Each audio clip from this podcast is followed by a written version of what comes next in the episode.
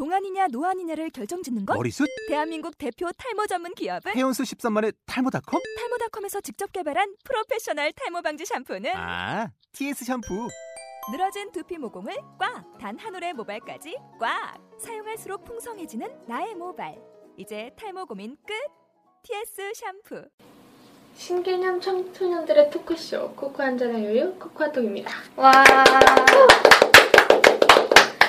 어, 사실 저희가 세 명이서 원래 진행을 하는데 미니 씨가 개인적인 사정으로 인해서 이번에 조금 참석을 못 하게 됐어요. 그래서 저희 연희 씨와 제가 둘이서 진행을 해야 될 것 같습니다. 네. 뭐 그래도 뭐 저희 밝게 할 수 있죠? 그럼요. 자신이 없는데. 아니에요. 한 명이 없다는 거는 되게 큰 뒷자리가 원래 아. 이쪽에 있어야 되는데 아, 여기, 그러니까요. 여기, 여기 누군가 있는 것 같아요.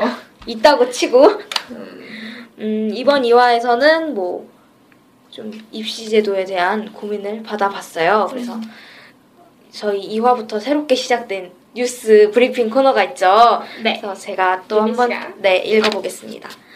어 먼저 9월에 새학년이 시작되는 가을 학기제를 추진할 계획을 가지고 있다고 합니다. 23일 정부에서 2015년 경제 정책 방향안 발표 중에 나온 이야기인데요.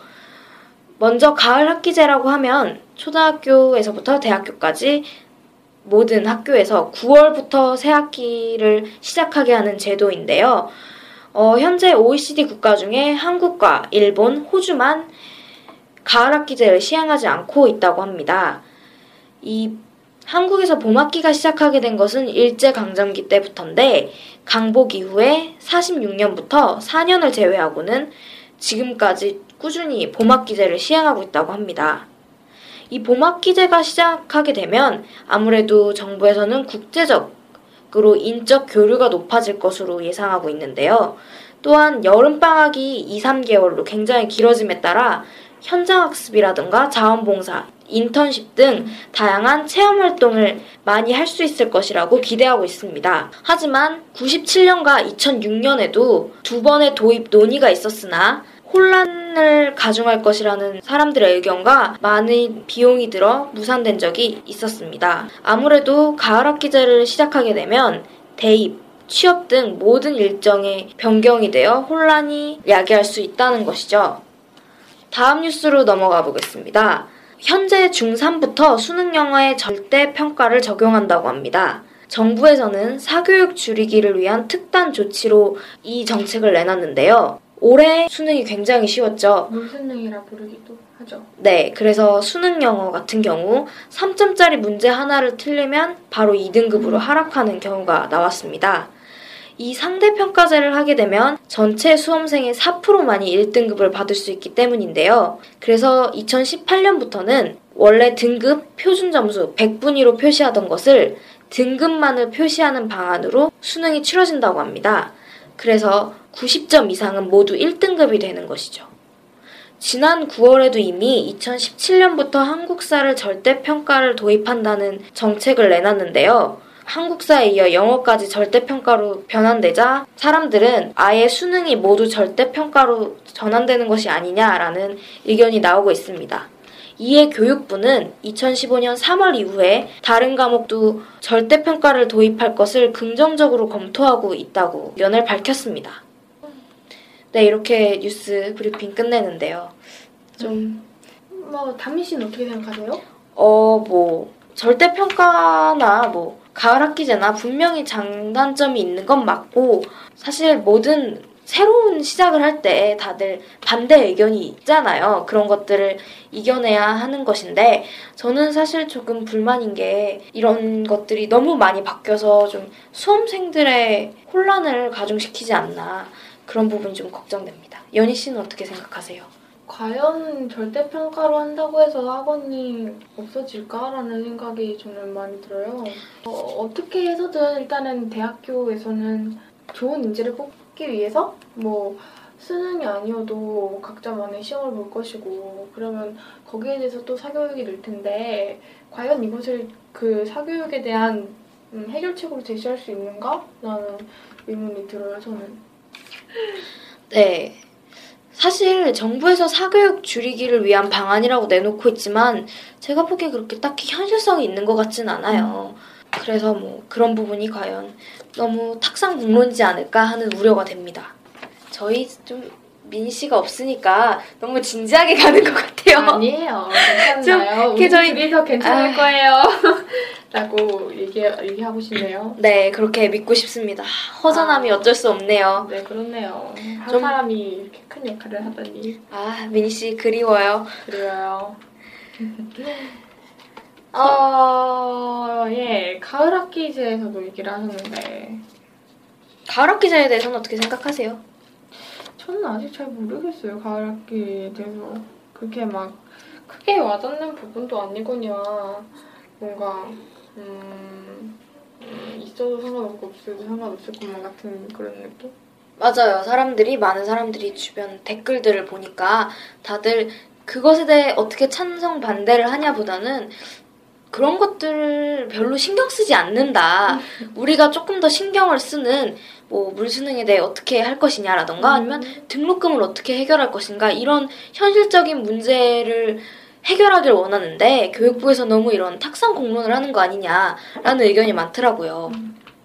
저는 가을 학기제에 대해서 뭐 저도 사실 뭐 찬성 반대 뭐 좀 이런 것 같아요. 왜냐하면 분명히 여기서 가을 학기제를 정부에서 했을 때 좋은 영향을 미칠 것이다라고 하는 부분이 이 국제적인 인적 교류가 많아질 음. 거다라는 거였는데 그러니까 저희가 쉽게 또 유학 갈 때 편하고 또 교환 학생으로 와도 편하게 될 것이다라고 하는데 글쎄요 음, 국제적인 뭐 학생을 끌어모으는 것도 중요하지만 저희 국내에 있는 학생들을 먼저 신경 써야 하는 것이 아닌가 국내 인재 먼저 신경 써야 하는 게 아닌가 뭐 그런 생각이 드네요. 그렇군요. 네, 그럼 뭐 이제 고민 상담으로 넘어가서 이번 2화의 주제가 입시 제도에 대한 음. 문제잖아요. 그래서 입시 제도에 대한 고민을 하고 있는 학생의 사연을 받아왔어요. 이번에 연희 씨가 읽어주실까요? 어, 예, 읽을게요. 네.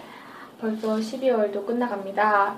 새학년으로 올라가고 그 말은 수능이 고3이 더 다가, 가까워진다는 뜻이기도 하죠. 올해 수능이 굉장히 쉬웠어요. 기숙사에서 지내는 저는 수능 끝내고 고3 언니들의 곡소리를 들으며 마음이 답답해졌죠. 아이고. 정말 열심히 공부했는데 긴장해서 실수로 한 문제 틀렸더니 2등급으로 떨어지고 이번 고1부터 수능에서 한국사가 필수가 된다고 하고 A형, B형이 다시 폐지된다는 소문도 들리고 친구들과 우리는 교육부의 실험 대상이라는 웃기고도 슬픈 농담을 주고받습니다. 우리 학년은 불리하다 라는 푸념을 친구들과 나누는데 이건 저희 학년뿐 아니라 선배들도 후배들도 우리 학년이 얼마나 불리한지 얼마나 새롭게 도입되는 게 많은지 푸념을 늘어놓습니다.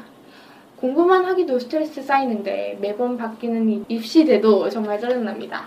어, 일단 저는 여기에 대해서 네, 많은 청소년들이 아마 모이면 이런 얘기를 하, 지 않을까 맞아요. 싶어요. 우리는 교육부의 음. 실험지가 네. 아니냐. 저희가 일단 98년생이니까 네. 그 집중 이수제를 아, 맞아요. 실시를 했었잖아요.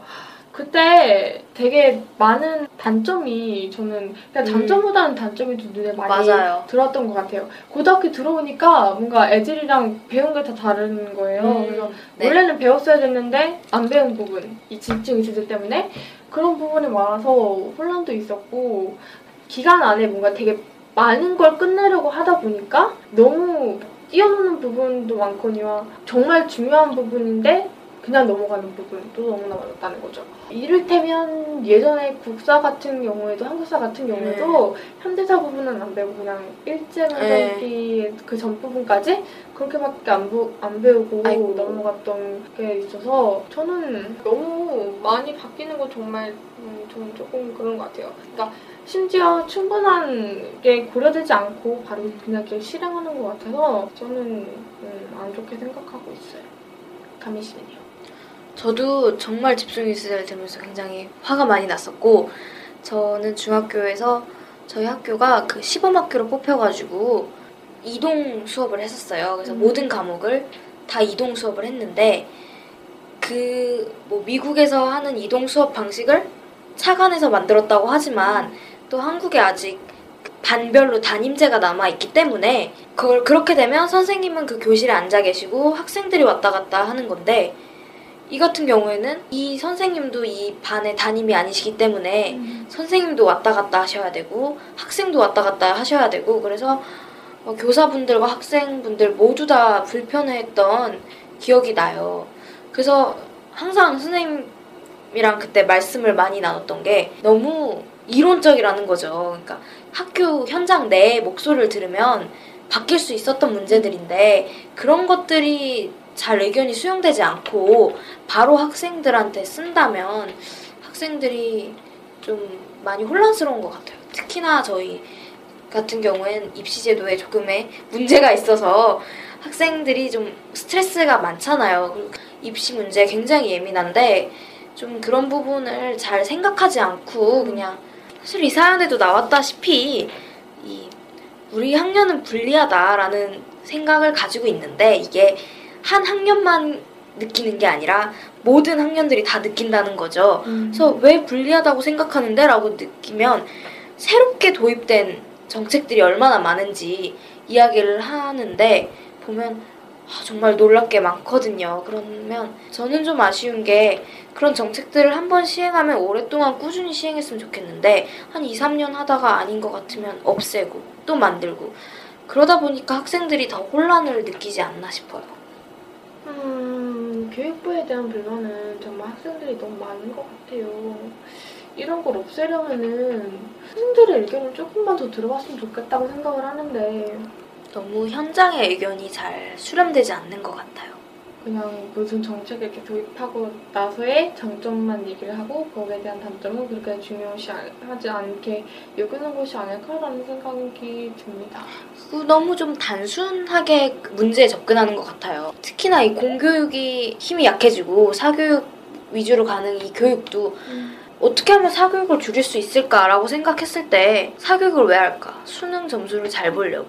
그러면 어떻게 하면 사교육을 없앨 수 있을까?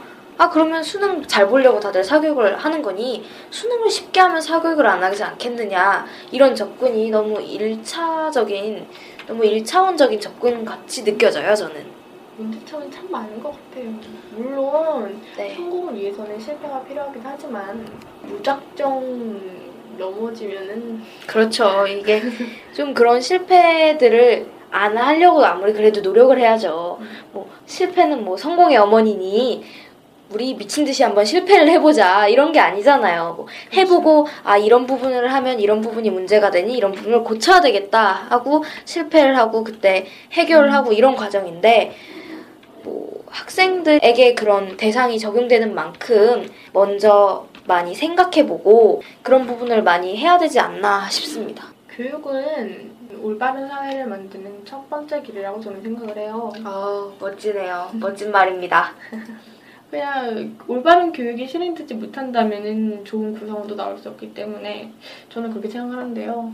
뭔가 교육부에서 그런 중요성을 더 인식하고 한 번 더 생각해 보시면 좋을 것 같아요. 고민으로 돌아와서 이분의 고민의 해결책은 어떻게 이건 사실 좀 어려운 문제인 것 같아요. 네. 입시 제도가 매번 바뀐 입시 제도가 정말 짜증난다고 하셨는데 음, 저희가 드릴 수 있는 건 이거에 대한 불안을 좀 없애라고 음. 하는 거 이런 부분인 것 같아요. 음, 제가 아는 영어 선생님이 이런 말을 했는데요. 어, 너네가 공부를 잘하면 절대평가제로 가면 A가 될 것이고 등급으로 나누면 1등급이 될 것이고 너네는 공, 공부를 잘하면은 그런 걱정 안 해도 된다라고 하시는데 그러게요. 음, 할 말이 없네요. 굉장히 우울해지는 발언인데요. 아, 저 이때 이말 듣고 되게 조금 우- 우울했어요. 네, 맞아요. 좀 너무 학생한테 상처가 될 수 있는 발언 아닌가 싶습니다. 그래도 선생님의 입장에서는 아이들을 더 많이 공부시키기 위해서 이런 말을 맞죠, 뭐. 그게 정답이죠, 뭐. 네. 하지만 뭐 그게 좀 힘드니까 어, 제 생각엔 부담감을 좀 떨쳐버려야 하는데 그게 말처럼 쉽지가 않아요. 그쵸. 우리 하, 우리나라 현실에 대해서 일단 수능이라고 하는 것은 일단은 첫 번째 관문 사회로 들어간 첫 번째 관문이라고 해도 과언이 아니죠. 우리나라는 일단 대학교로 차별을 두고 평가를 하는 그런 사회이기 때문에 그렇죠.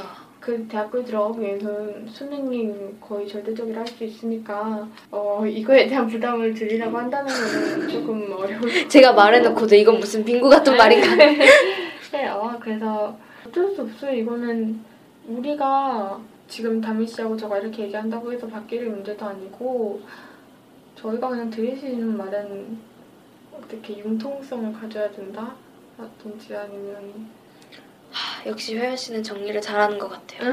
근데 이 문제는 빨리 치워버리고 싶은 게 이 고민은 말하면 말할수록 점점 저희도 우울한 나락으로 빠지는 것 같다고 할까? 또 이런데 이렇게 너무 우울하게 가면 안 되죠.